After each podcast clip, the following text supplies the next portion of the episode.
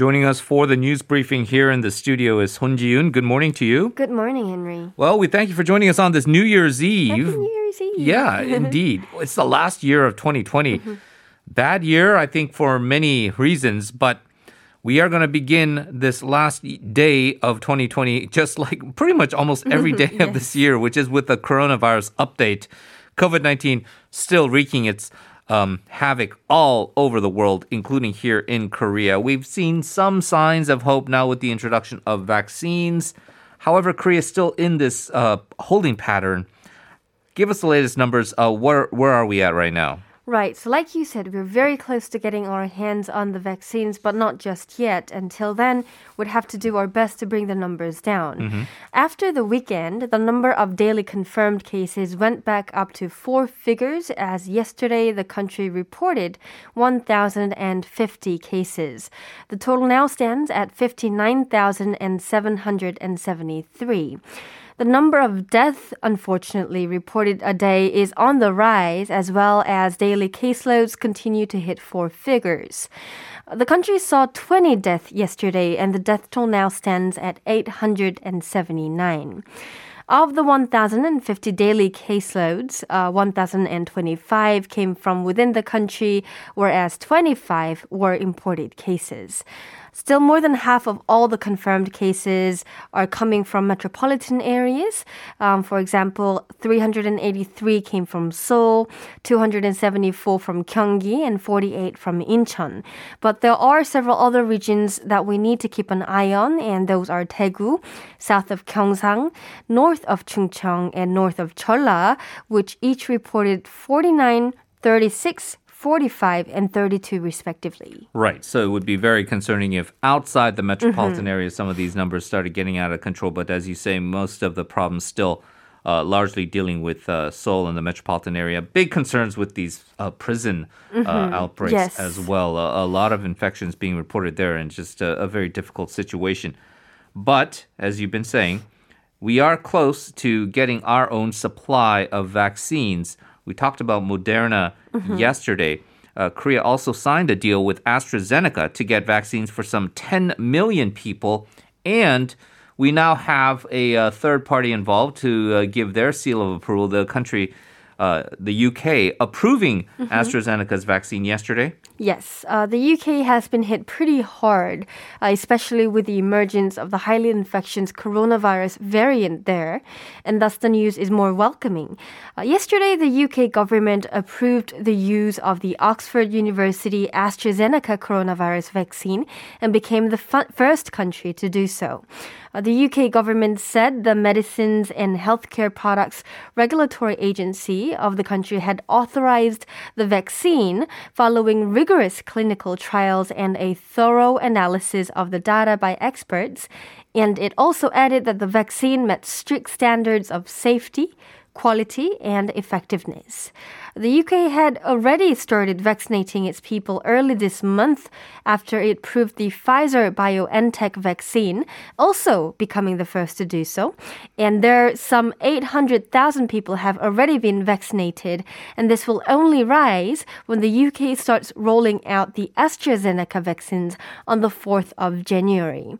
Following this approval, the UK will likely secure an additional 40 million units by the end of March 2021. And this makes us curious as to when will Korea be finally uh, be able to get our hands on the 10 million units it signed with AstraZeneca. Now, we did hear from our health authorities that the vaccines will arrive between February and March for sure. Right. So the UK approving AstraZeneca does kind of put to bed some of these concerns that have been floating around about whether the AstraZeneca vaccine is safe, because that was the Yes. initial one that the uh, Korean government had sort of been targeting to get supplies of.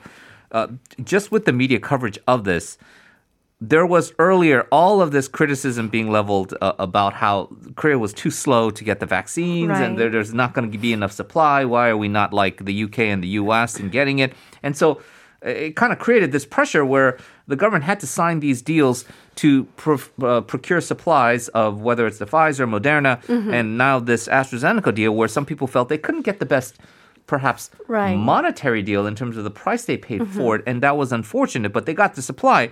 now they're talking about, well, the AstraZeneca problem is that it's not safe. And you're hearing these reports of side effects and how the U.S. has not approved mm-hmm. AstraZeneca. And is this going to be a safe one to give to the public? So you kind of wish that if, if, if, the goal is overriding just to kind of criticize the government or topple it, they should pick a narrative to go to. Yes. Is it too early to get it, and is it unsafe, or is it too slow, and we're not getting enough supply? Mm-hmm. I, it, it's hard to just be both at the same time. So. Um, at least with the AstraZeneca question, you're going to get 10 million. When it's going to arrive, we'll have to see. But I mm-hmm. think a lot of people, with the total of vaccines, including the Moderna supply, we're looking at the second quarter of yes. 2021. Uh, and then hopefully by the third quarter, we get a pretty significant number of the population uh, vaccinated. Turning to now some governmental affairs, a lot of uh, personnel changes, as we mentioned in the opening. The uh, prosecutorial reform issue is still outstanding, but we're getting closer and closer now to some uh, mm-hmm. real tangible change with this launch of the CIO or the uh, Central Investigative Unit, um, also known as Gongsucheo. The president has uh, now named or appointed a head of that and also has been shaking up the cabinet. So you're going to start with the CIO, right? Yes. So first, let's start with the head of the Corruption Investigative Office for High Ranking Officials, or the CIO now. The investigative unit was unable to see light for quite some time as the parties failed to agree on who to nominate or even whether to nominate to begin with, as with the main opposition. But finally, after some time, the nomination committee did recommend Kim Kim Jin-wook and Lee Kun-ri, and uh, President Moon Jae-in has selected the former Kim Jin-wook, a researcher at the Constitutional Court and a former judge, as his nominee for the first head of CIO. Uh, to give you some background information on who this person is, 54 year old Kim is a native of Daegu and earned his bachelor's degree in archaeology and art history at Seoul National University. He then studied law and he passed the bar exam in 1989 and started his career as a judge in 1995. In 1998, he left the judiciary to work for the largest law firm in Korea, uh, where he stayed for 12 years. And since 2010, Kim has served as a researcher at the Constitutional Court. A key official at the presidential office said that the office expects him to look into corruption by high ranking officials, leaving no sanctuary while maintaining his neutrality. He still needs to pass the confirmation hearing, and if he does, he will be the first head of CIO by mid January 2021. Right. And both of these nominees were. Uh, recommended by the Korean Bar Association, mm-hmm. and you can tell uh, just from the the little that we know, uh, and we'll certainly more know much more. These people are going to become household names. But uh, Kim Jin-wook really giving off a very very moderate image. Um, there really is no um, mm-hmm. strong sense of where his partisan right. leanings lie. And he has said uh, himself that he recognizes this is a heavy responsibility, and he's going to address a lot of the questions uh, during the confirmation hearing it's going to be interesting to see because some people have pointed out, oh well, he used to work for Kim & Chang, and so that's kind of a worrisome thing. And uh, you know, he's a former judge, as you said, mm-hmm. or uh, he's he's a very religious figure. It seems like, and so that's also a concern, at mm-hmm. least from the reform side. But it, you will see the questions raised. If the opposition is really, really hell bent and opposed to this, that c- kind of gives an indication of what they fear. Uh, maybe. Um, will be the way he conducts his leadership of the CIO. But we also talked about some of the other personnel changes, mm-hmm. Ji-yoon. What about some of the other key posts that the president has decided to reshuffle, including the big position, the justice minister. Right. The president decided to accept uh, soon to be former justice minister Choo Mi-ae's letter of resignation and he appointed ruling DP lawmaker Park Bum-gye, a former judge, as her successor. Along with Park, the president also named Representative Han Jeoung-ae, policy chief of the ruling DP, as environment minister, and Hwang Ki-chul, a former chief of staff of the Navy, as the minister of Patriots and Veterans Affairs. Meanwhile, as you mentioned in the opening, the presidential office also announced that the president's chief of staff No Young-min, chief of staff for policy Kim Sang-jo, and senior presidential secretary for civil affairs Kim Jong-ho tendered their resignation. According to Cheong Wa Dae, Chief of Staff No and Chief of Staff for Policy Kim decided to leave the office to lessen the burden for the administration by allowing them to start from a clean, sl- clean slate mm-hmm. at times of such difficulties. Now, as with the senior presidential secretary for civil affairs, he reportedly resigned as he believes he's done his part now that there has been progress on the launch of CIO. Now, such reshuffling of the president's close aides was in fact expected, but not this early or not this soon. These roles were scheduled to be replaced sometime in January in line with the second cabinet reshuffling, but then Yoon got reinstated and the administration had to come up with a change of plan to respond to change of circumstances. And according to a Cheong Wa Dae official, the president will listen to various feedbacks before making his final decision on these letter of resignations. Well, if we look at the presidential term, we are heading into now the uh, final year of uh, President Moon Jae-in uh, serving his term in office. So, barring mm-hmm. any um, real dramatic events or some unexpected changes, we're going to see this shape up of the team both with the cabinet and with the Blue House staff as uh, potentially kind of the, the last kind of core makeup mm-hmm. of the leadership uh, for the government heading into these final stages of uh, President Moon's career. So it's very important that uh, they all are kind of have some kind of strategy and a goal in mind to make sure that the end of mm. the uh, Moon Jae-in presidency is successful. Uh, as we've seen, there are some challenges with the approval ratings and, and some of the other issues, and so uh, that are going to be to try to kind of wrap up everything on a positive note. Let's turn to another um, controversial court ruling that has occurred. The uh, pastor Jun Kwang-hoon, he, he's a right-wing firebrand. Uh, he was accused and even jailed for breaching electoral law and defaming President Moon Jae-in. Yesterday, though, a local court, and this is the first ruling on this matter, mm-hmm. acquitted him of the charges. And a lot of uh, ruling party lawmakers are afraid that this could set a uh, very bad precedent. Yes. Uh, Jun is best. Uh, Jun is best known for his aggressive speeches, especially against the current government. And the court determined that he's not guilty for both charges and that his comments were within his right to free speech. Now, while Jun hailed his acquittal, many ruling DP lawmakers felt otherwise. Obviously, uh, following his acquittal, the ruling DP's spokesperson Shin Young-dae wrote that he's afraid that this might have opened up a way for the extreme right wing to destroy the value of our communities under the name of free speech. He wrote that although the judiciary's decision must be upheld, it's a decision that's hard to understand based on common sense. He also added that Jun violated the positive law and propagated the public with false information, and that distribution of false information should be clearly distinguished from free speech. Well, one concern could be what you point out with the ruling party and how they're saying this is bad. Okay, so any crazy right wing person is going to be able to say anything they mm-hmm. want, and there's not going to be any punishment for it. But I thought it was much more interesting where the uh, 국민의힘, the People Power Party, when they were asked what your reaction was, they were immediately trying to draw a line and say, what does this have to do with us? This has nothing to, this decision has right. nothing very. Cut tails. They are starting to gain popularity and they're trying to gain support from the moderates.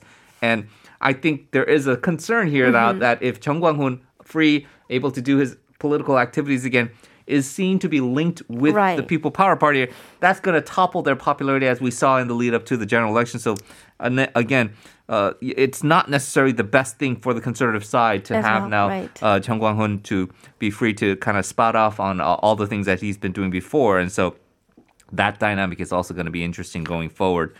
Moving on to something that uh, again, considering uh, controversial court rulings, people probably are expecting that this is going to be a controversial court ruling mm-hmm. because there's a lot of cynicism.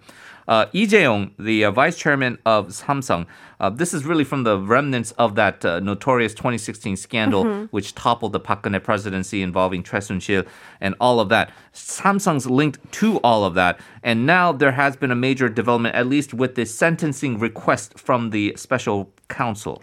Right. So Lee, vice chairman of Samsung Electronics, faces charges for having bribed the president's longtime friend uh, and aide Choi Soon-sil in exchange for government's help in succeeding his father and getting hold of control over Samsung Group.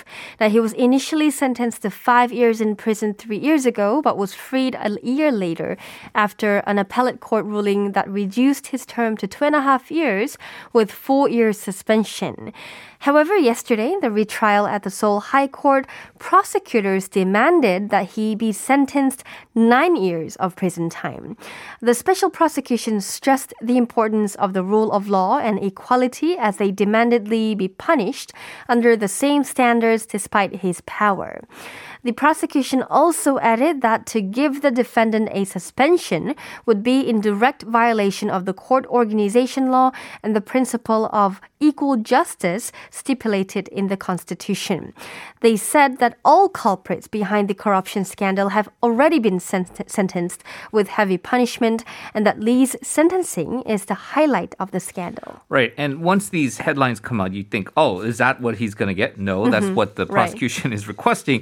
Once the judge decides, uh, often and probably, uh, again, cynically, a lot of people believe that he will either be given a suspended term Yes. or uh, a much more reduced uh, punishment. Let's talk about as this uh, final uh, day of the year 2020. One thing that has been highlighted, despite the economic damage from the pandemic, is that the stock market has been going crazy. It hit right on the eve of this uh, year another all-time high. Yes. Thanks to retail investors, or ants as we call it, stock, stock continues to rally in the South Korean stock market. The Kospi recorded an all time closing high for the third consecutive session. According to the Korea Exchange, the Kospi closed at 2,873.47 yesterday, passing the 2,800 mark, and that is 675.8 points up since the first opening on the 2nd of January. It's a 1,415.83 points increase from its lowest point this year, and that's 1,457.64 following the so-called corona shock. Uh, retail investors played a big part in this continued stock rally as their, as their net purchase amounts up to 47.5 trillion won this year. This is a whopping sevenfold increase from its latest high point in 2018. Uh, it also turns out that they scooped up almost 23 trillion won in daily net purchasing, which is twice as much as the last high mark in 2018. Now, drivers of the rally turn out to be pharmaceuticals, chemical, and electrical and electronics. Very interesting. Well, we have the final day of 2020. Uh, just very briefly, June, what are some of the big policy changes we can expect for next year? Right, there are a lot, but just to name a few, starting tomorrow, income tax can be as high as 45%. This only applies to those who make more than 1 billion won, and if you make more than 1 billion won a year, you might be taxed 45%, not 42% uh, of your income. Comprehensive real estate holding tax for multiple property owners will also increase uh, to minimum 1.2% and maximum 6.0%. There are more real estate related policy changes next year, so you might want to pay attention to that that. And starting tomorrow, high school education will be free for all with the exemption of private and special purpose high schools. Uh, the legal maximum interest rate for borrowing will be capped to 20%, and minimum wage will increase to 8,721, and there will also be a pay raise for soldiers as well. Well, so uh, some changes will put some more money in your pocket. Other changes with taxes take away some money. Ji-yoon, we've appreciated all your hard work throughout 2020. Thank you so much. Happy New Year, and we'll see you in 2021. Happy New Year.